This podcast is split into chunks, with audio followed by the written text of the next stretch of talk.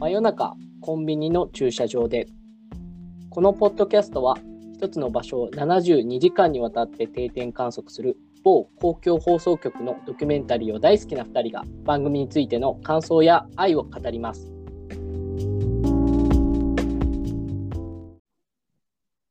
はい。ということで、今回は、えーコスプレ専門ビル彼女たちの夢の城ということで、これは2015年に放送したえーものを、まあ、再放送というか、傑作選という形でえー放送したドキュメント72時間の回になりますと。で、まあ、コスプレ専門ビルっていう風にあるように、いろんなこう書斎だったりとか学校とか、そういうシチュエーションが再現されたスタジオがあって、うんそこにまあコスプレした人がいて、写真を撮ったり、こう、ワイワイできるっていう場所ですと。で、まあ、ここに3日間迫った模様がこの作品になります。ということなんですけど、本田さんいかがですかこれはこういきなりメインじゃないところを言っちゃうのかもしれないんですけどはい。これやっぱセーラームーンってすごいなって思ったんですよねなんかあああ。の、セーラームーンって、まあ、象徴的なセーラームーンで、まあ、世代によってはプリキュアかもしれないですし、もしくは遡って、あの、なんか、魔法使いサリーちゃんみたいなものかもしれないですけど、ああいいう、まあでもセーラームーンが多分一大的なものを築いたと思うんですけど、ああいうなんていうか変身願望みたいなうん、ものをすごく呼び覚ましてきたこう少女向けアニメみたいなののすごい影響なのかそもそもそういう欲望があってそういうアニメが作り出されたのかどっちが先かわかんないんですけど、まあ、確実にでもやっぱりその影響は受けてるだろうなっていう人たちがこのビルでコスプレをしていくんじゃないのかなと思ってそういう意味ではセーラームーンすごいそこが一番ですかね。かやっぱり変身したいんだなとはすごい思うんですよね。で、そのある人がこうメイクがすごいんだけれどもそれって逆に言うとどんどん自分の元の眉毛とか削っていかれていて、元の顔の方がない方が描き足しやすいっていう空想の世界に近づくためにこう自分を消すんですね。でいわゆるそのなんかゲームで言うとなんか最初の状態みたいなことになっていくわけじゃないですか、そのアバターのその一番プレーンな状態みたいなすっぴんが。で、本当に自分がなりたいキャラ、なりたい顔に、こう、まあメイクとかいろいろ特殊メイク含めてなっていくんだけれども、まあそれもやっぱりこう変身願望、セーラームーン的な、こうなんか全く別のキラキラした存在とか、自分の理想の存在に変身したいみたいなのって、ものすごい強い欲望なんだなっていうのを、このビルからオーラを感じました。確かにうん。確かにそうっすね。なんかその眉、まあ、眉も切っちゃうとか、眉切って描いた方がなりきれるみたいな人が、多分女性が出てくるんですけど、そこで僕注目したのはちょっと違うところで、そのメイクするじゃないですか。で、はいメイクするときにこう参考にしてる、なんかこうスマホ見ながらこう絵というか、シーンみたいなの見てるはい。で、それが画像検索なんですよ。画像検索でしたね。ことごとく画像検索でしたよね。そう他ことごとく画像検索で、でもそれって、こう、非常に彼女たちのアイデンティティを示していると思っていて、彼女たちは、例えば、えっと、ボス戦に向かう誰かをやりたいとかではないんですよ。じゃなくはあはてあはあは、アあニメのこのシーンを再現したいっていうのももちろんあるんだけど、それよりも画像検索をして出てくるものでいい、良くて、それはなぜかっていうと、シーンが重要じゃなくて、そのキャラクターが重要なんですよ。うんうんうん。だからそのキャラがどんな顔をしてるかみたいなことさえ分かれば、自分はその人になりきれるというか、こそうだよな。、う 本当そりゃそうですよね。それがすごい、あの、面白いと思っていて、うん。やっぱりこう、まあ別にだ男女分けるとかそういう話じゃないとも思うんですけど、うんうん。こう、なんだろうな、かっこいいあのシーンを再現したいっていう欲望とはまた違うじゃないですか。うんこれってなんかその存在になりたい感じがすごいする。そうそうそうそう。そこの、そのアニメキャラクターと、えっと、自己同一化することによってめでるみたいなうん。とか、例えば、えっと、まあ、この中で出てくる話だと、えっと、まあ、進撃の巨人の二 次章、二次章かなが出てくるエレンが子供になってたやつです。そうそうそうそう。とか、みたいな、要は、公式がやってないことを、しかもそれを、その、二次創作をさらにコスプレするみたいな、そうですそれっねて。結構面白いというか、本当にこうう、んキャラが、うんと、まあ、一人歩きっていうか、キャラがこう自分で歩いて、いろんなこう、フィクションを生み出しているというか、っていうことになんかつながってきてるんじゃないかなっていうふうに、その、画像検索見て作ってんだっていうところから、 あーでも確かいやでも確か僕もねおわかあ画像検索なんだと思ってそう思いましたよね。なんかこの人だけじゃなくて、だけじゃなかった検索だったじゃないですか。そうそそうそう。なんかこう、そのお気に入りの画像があって、う。うんあの、その画像というかシーンがあって、そこを作るためになんか画像保存してるとかじゃなくて画像検索なんだっていうところなんですよ。うんそれがもう本質というか、やっぱなりきりたいものうん、への向き合い方なんだなと思って、そこは非常に感じた部分ではありますね。うん、あとは、その、このビルで言うと、一個、まあ見てても、二人組で来てる人がやたら多いなと思って。あまあそうですね。そうそうまあ、そう。 2人もしくは3人そとうかそ。うそううそう。んで、まあ、あの、途中、カメコのおじさんとかも出てくるんですけど、うん、まあ、でも基本的にはその二人組で来て、お互いでね。うん、そうそうそう。それもなんか、こうコスプレをするっていうのももちろんそうなんだけど、なんかその写真を撮るの含めて、ちょっとこう楽しいみたいな。うん、そう友達と来て、そういう好きな格好をして写真を撮るのが楽しいっていう、こう、こともあるのかなと思って。いや、これも結構過程ですよね。撮られた写真そのものを見るというよりは、こうなっていく過程で友達と、あ、これ似てるとか、そうこそうの角度似てるんじゃないみたいなやり取りをするとこも含めて、やっぱ楽しいんだろうなっていうのはすごく感じましたね。しかもこれもその途中で名刺交換とかあったじゃないですか。してましたね。うんあの、なんかまあ自分のコスプレした写真を、まあ、ブロマイド的というか、そういうのでうこう収めておいて、まあ名刺みたいにして、で、後々そのつながれるように名刺交換してみたいな。うんなんかそういうのも結局その、まあもちろん家庭ではあるんだけど、やり取りするのはそういう名刺みたいな結果として出てくるその写真だったりするっていううんところですよね。で、やだから、前提としては、その撮られた写真が綺麗とか可愛いとか、自分の金銭に引っかかるとか、そういうことが多分ベースでのつながりうん。になってくるんだなと思う。だ憧れに近いですよね、つながりが。うん。っていうそうなんですよね。見やてってぱ憧れの何かになりたいとか、何かになってる自分を楽しみたいみたいなのがすごく強く感じるかな。うん。そうなんですよ。こうだから他のこうマニアックな趣味の会の中でも、うん。なんていうんですかね、対象が好きっていうか、なんかもうやっぱりコスプレなんで当然、うんま。あ、対象になりたいっていうその願望をうん、より強く変え感じたというかですね、そうそうそうそう。うん。なんか、こう、例えばその、え FF の格好をする人が、スノーの格好をする人がいるんですけど、それいもましたね。武器をめちゃめちゃ作り込んでるじゃないですか。いろいろななん かアイディアをそ入うそうれそうてそ。うなんかそれも結構すごい、やっぱ武器とか含めて、その、なまあキャラクターを作る構成要素ですよね。うんうん。あの氷、氷、えー100均で売ってるこうビーズみたいのを氷に見立てるとか、うんうんうんうん。そういうところ含めて、なんかこう、でそのキャラを作り上げるために何が必要かみたいなことうんを結構考えていて、それを考えるのが多分楽しいし、しかもそれが、こう、写真に収まることによって、こう、なんだろうな、なんて言うんだろうな。自分、まあうんポータブルできますよね。そうそうそう、ポータブルできるし、閉じ込められるんですよね、その瞬間そうをですね。はい。ででしかもそれが、まあ、いろんな人に褒められたりとか、うんこう、まあ、褒められたりとか、まあ、いいねがついたりとか、まあ、それがきっかけで知り合いになったりとか、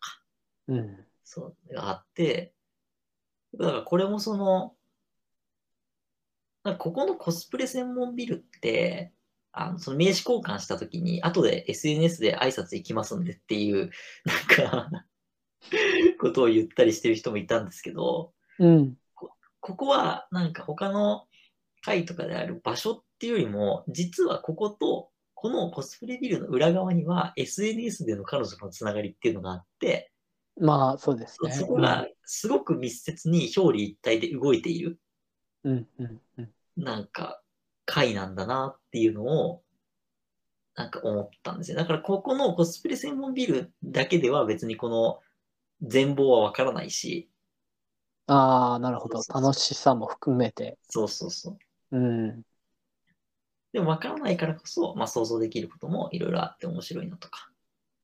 だっうて、んカメコのおじさんとか何でしたっけなんかすごいこう、ミクシーで何人みたいなこと言ってましたよね。出ました。出ました。これ放送2015年 で、これミクシーってなんか息してたっけなみたい な。 2015年でミクシーで何でしたっけなんか300人ぐらいいるみたいな話そだしう、いるみたいな。そんなユーザーいるのかなみたいな。すごいなと思って。いやミクシーで300人って、なんかツイッターの1万人以上でしょ、多分。に匹敵する。 いや、でも、だから、では当時、だからその界隈でだけ流行ってる、まだ SNS みたいなのが多分あったと思うんですよね。うんだ。から多分コミュニティとかが確かに強かったのは結構あのミクシーで。確かにね。だからこそコスプレとかをやってるコミュニティでつながってるのは、まあツイッターもしくはそのミクシーみたいなとこあったんじゃないですかね。うんでそこら辺の時代もちょっと感じますよね。うん、感じますね。2015年っていう、あまあ、ラブライブとかね、時代を感じるなと思って。時代を感じるあれでしたよ時ね。代、いや、出てくるチョイスがやっぱ若干時代を感じるんですよじゃまあ 若干時代を感じますよね。そうラブライでブ。も、そう。なんだけど、結構やっぱそこも、あの、なトレンドなのか何なのかわかんないんですけど、やっぱ結構そのみんな男性キャラになりたがりますよね。ああ、確かに。うん。で、それこそ最初セーラームーンがすごいって言ってましたけど、うん実際そういう女性キャラみたいになりきりたかったのって少数で、まあ実際セーラームーンのキャラになりたがっなってた人もいましたけど、うんうんうんまあ、あとは、ラブライブとかぐらいで、うんその他も結構何かいましたけど、なんか意外とフューチャーされるのは、あの、アニメの男の子のキャラうんの人たちが多くて、もううんそれってなんでなのかな、まあ、やっぱりなりたいっていう願望なんだろうなっていうのとか、そういう存在として憧れてるんだろうなっていうのをすごく感じました。やっぱ憧れっていう、その、ことがキーワードだと思っていて、はい。で、まあもちろんその女性が女性への憧れっていうのもあるんだけど、その、なんか、うんと、好きっていう感じよりも多分憧れっていう方がジェンダーレスだと思っていて、そうですね。うん。その、まあ、僕ら別に男性がお男は男のことかっこいいとか憧れるっていうのもあるあるし、うん逆にこう女性を見て憧れるってこともあるかもしれないのと同じように、多分彼女らも同じ女性のこと憧れるっていうのもあるし、男性は憧れるっていうのもあると。で、うんやっぱりなりきるってなった時に、女性になりきる、女性が女性になるっていうよりも、なんかやっぱ変身の振れ幅っていうか、まあそうですよね。だって憧れの振れ幅はやっぱりで、変身の振れ幅はやっぱ男性の方が多かったりするのかなとかは思いますよね。まあそうですよね。うん、男性もめっちゃ女装したりしますしね。そもそもあとやっぱ誰のためにコスプレをするのかって結構重要だと思っていて、うん。あの、まあさっきちょっと SNS の話しましたけど、こう、まあコスプレってこういろいろあって、やられたみたいなものじゃなくて、あの、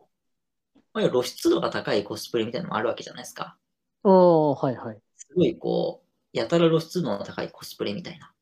うん。それは、あの、なんか自分、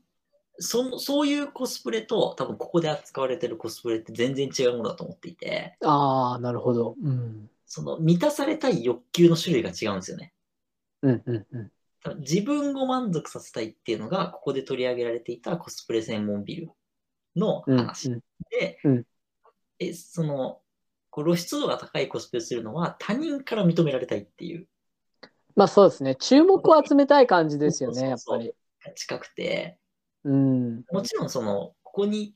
今回出てきた人たちも別に注目されたくないわけじゃないんだけど、そこはが一番第一の欲求っていうのではなくて、まあそこまはあもそううですね2、3、4とかそれぐらいに落ちてて、何よりも別に他人が見て似てるとか似てないじゃなくて、自分が満足いく出来になるかどうかってことだけなんですよ。うん。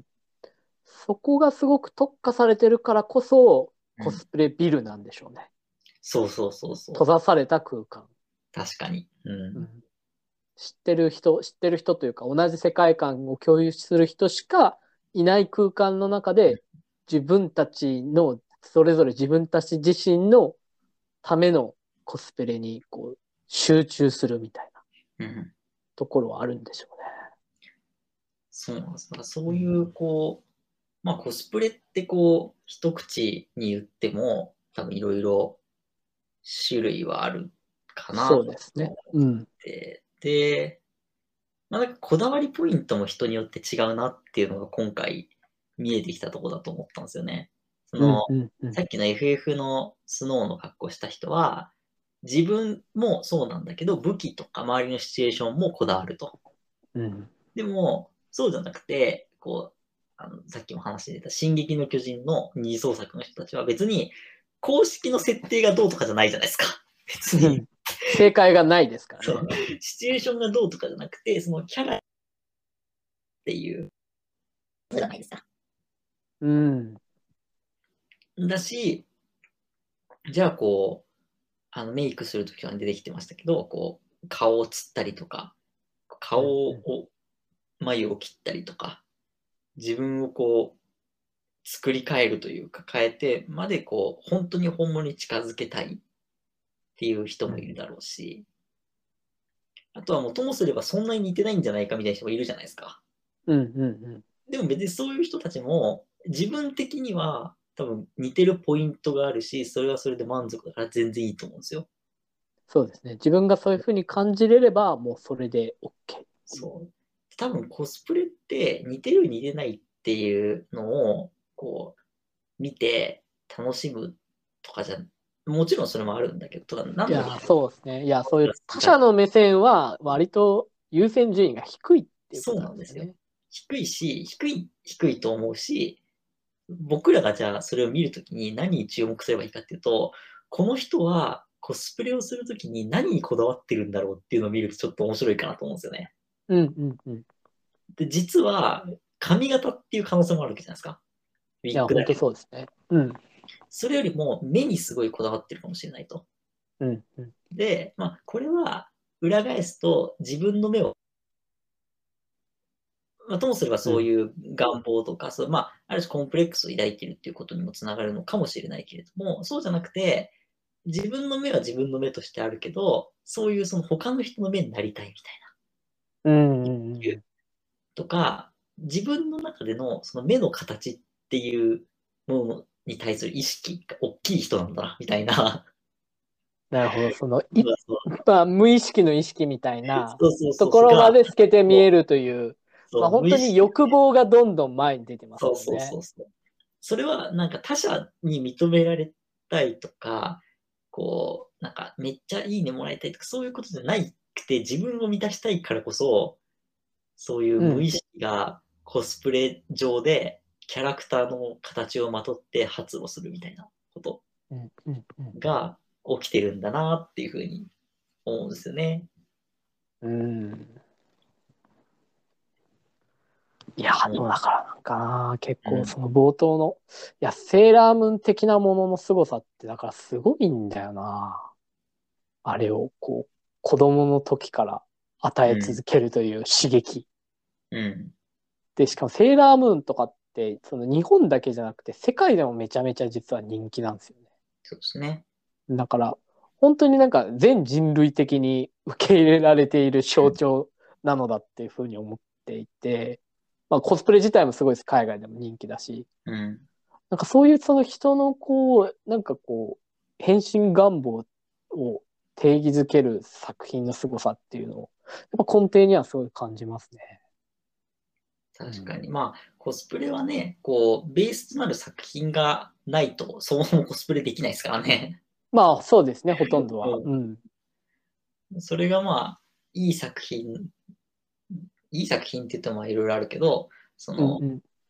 その人にとって刺さる作品かどうかみたいなこうとんうんうんがやっぱ非常に重要ですよね。うん。うん。うん。まあ、その、なんか自分の中でそのセーラームーンっていうのは、うん。確かにその、その変身したい理想の姿でもあるっていうのはそうなんですけど、うん。まあ結局、そのアニメ自体がその変身ものじゃないですか。そうですね。まあそもそも、そのアニメの中でも、なんか中学生なのかなが、こう、変身していくっていう。うん。その変身すること自体にもやっぱり絶対憧れてると思うんですよね。うだん。からそこを含めて、なんかその文化がそのままこのコスプレビルの中に入ってるんだよなっていうふうに思いますね。う。うんん。確かに。なんか、そうですね。うんなんとなく個人としては、なんかあんまり自分がそういう変身願望があんまりないので、うん。なんかすごいな、この欲望はというふうに思うっていう。あ、でもなんかその、まあ、コスプレとまではいかなくても、なんかこう、はいハロウィンで仮装するとかそういうことはないですか経験的に。えーもちろんもちろんありますありますあります。うん。ハロウィンのコスプレってあれですよね、やっぱ騒ぎたいっていう。ああ、まあ、あね、の、変身というよりは、確かえっ、に。と、それこそ他者からの目線を集めたいみたいなうものに近いですかね。なんか自分のコンプレックスだったりとか欲望っていうのが前面に出てるっていうよりは、うんなんかこう、いわゆる大喜利的にこの格好をしたらウケるな、みたいな格好をしてウケるみたいな。ん、うん確かに確かに。そっちが強いですかね。ああ、確かあにね。あ、そうですね。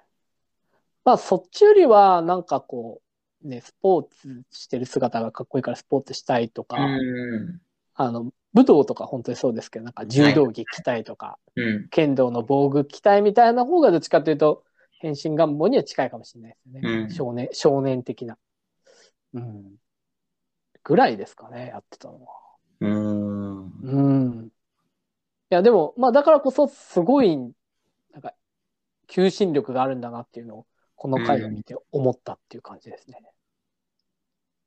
確かに。えまはあ、いその、他の回でもありますけど、まあ、コミケに、まあ、密着した回がこの流れで、傑作選の流れであって、ええ。そこでもまあ、コミケとか、まあ、ワンフェスとか、いろいろまあ、そういうアニメ系のイベントでもまあ、コスプレイヤーっているわけじゃないですか。あ、そうですね。うん。そこにいて、まあ、そこ、こう、まあ、よくある光景だと、そこにまあ、レイヤーさんがいて、周りをこう、亀っ子が囲んでるみたいな。うんうん。なんかそういうのとは違う、このコスプレ専門ビルっていうプライベートな空間でコスプレをする魅力うん。だだからこそ、さっきその本田さんが言ってた、まあ、セーラームーン的なこう変身願望というか、うんうん、ちうゃんとん。表に出せる、そうですうね。ん、っていうのがあるんじゃないだから、多分、ほぼ同じ思想であるのは、もともとはカラオケとかも実はそうじゃないです。ああ、確かにね、そうですね。なんかこう、バンド組んで、んねそのね、あの、ライブでやりたいとかそういうことじゃなくって、割と自分が好きな歌を自分が好きなように歌いたいっていう、うん。この欲望のためにこう、クローズドな空間で歌を歌うわけなので、うん。で、その系譜ですよね、どっちかっていうと、コスプレビルの方は。いやー確かにこうカラオケ、お風呂場からカラオケみたいなこ とあっそうでよすね。いや、本当そう、そうですよね。だから自分の部屋でちょっとメイクしてみるのところから、コスプレビルへっていう、うん、そんな流れなんだな。確かはにい。。面白いどうですか他何か付け加えることとかな。大丈夫です。大丈夫ですかはいじゃあ、ということで、こんな感じでありがとうございました。ありがとうございました。